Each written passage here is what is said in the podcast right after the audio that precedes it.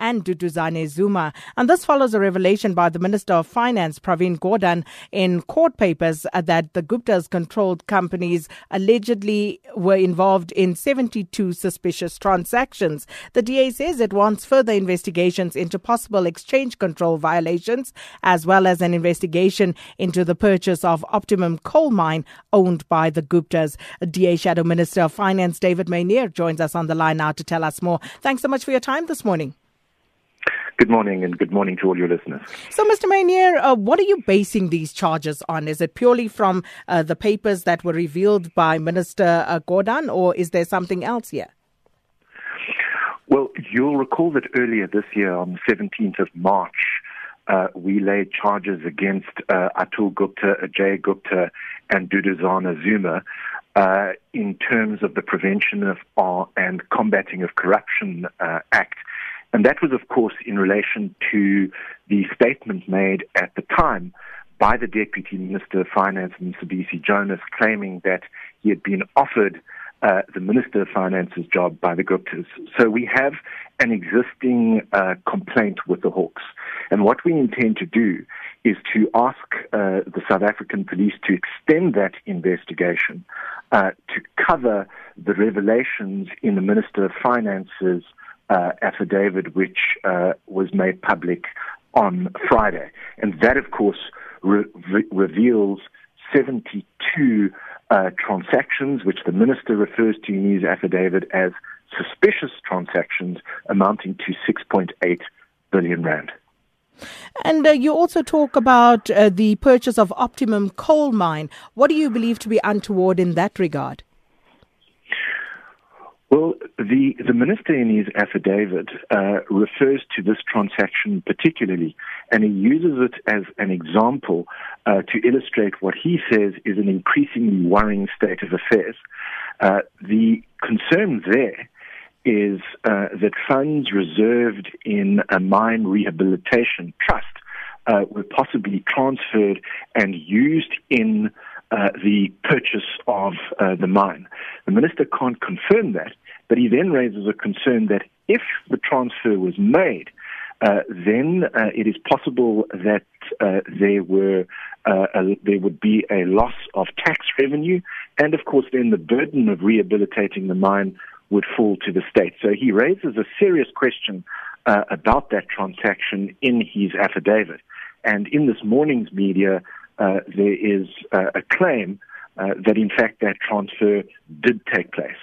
So the whole question of the optimum coal mine deal would be a key part uh, of our complaint to the South African police. So there is some concern uh, from certain quarters that the revelations that came to book, um, as per the Minister Pravin Gordhan's um, uh, uh, admissions, that that may be um, somewhat suspect and perhaps illegal, if you will, uh, because there should be some confidentiality between the bank and its client. Are you concerned at all that all of this is being revealed as publicly as it is?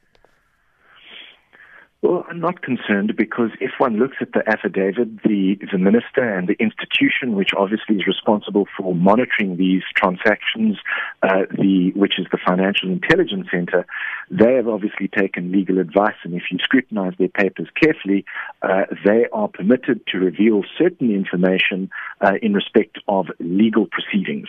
Uh, so it appears uh, on the face of it that the minister and indeed the Financial Intelligence Center had powers to reveal this information uh, because it is part of uh, an application uh, to the High Court.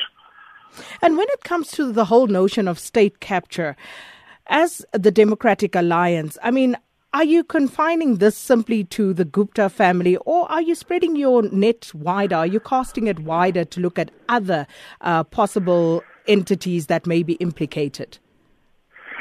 Well, I think our immediate concern is, of course, the allegations that surround uh, the the Gupta family, and it's for that reason uh, that we have uh, lodged complaints with the, the South African police.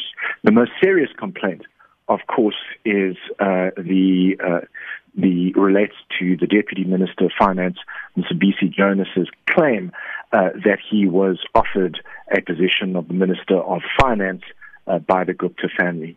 That is a very serious matter and is, a pre- is prima facie uh, evidence, in our view, of corruption, uh, and that issue must be uh, investigated by the South African police. So, speaking of issues being investigated, as you indicated earlier, um, you first laid uh, those corruption charges against uh, Atul and Ajay Gupta as well as Duduzane Zuma in March. Um, uh, do you know how far that investigation has gone to date? Well, the investigation has been going on now for about five months. Uh, I am updated on progress from time to time, and all I can say uh, is that the investigation is ongoing. Uh, I do know that uh, there was a statement some time ago uh, suggesting that uh, the investigation or that the Hawks aimed to complete the investigation by December to, this year. Well, we're going to leave it there for now. Thanks so much for your time this morning, DA Shadow Minister of Finance David Maynier, and listening to the con-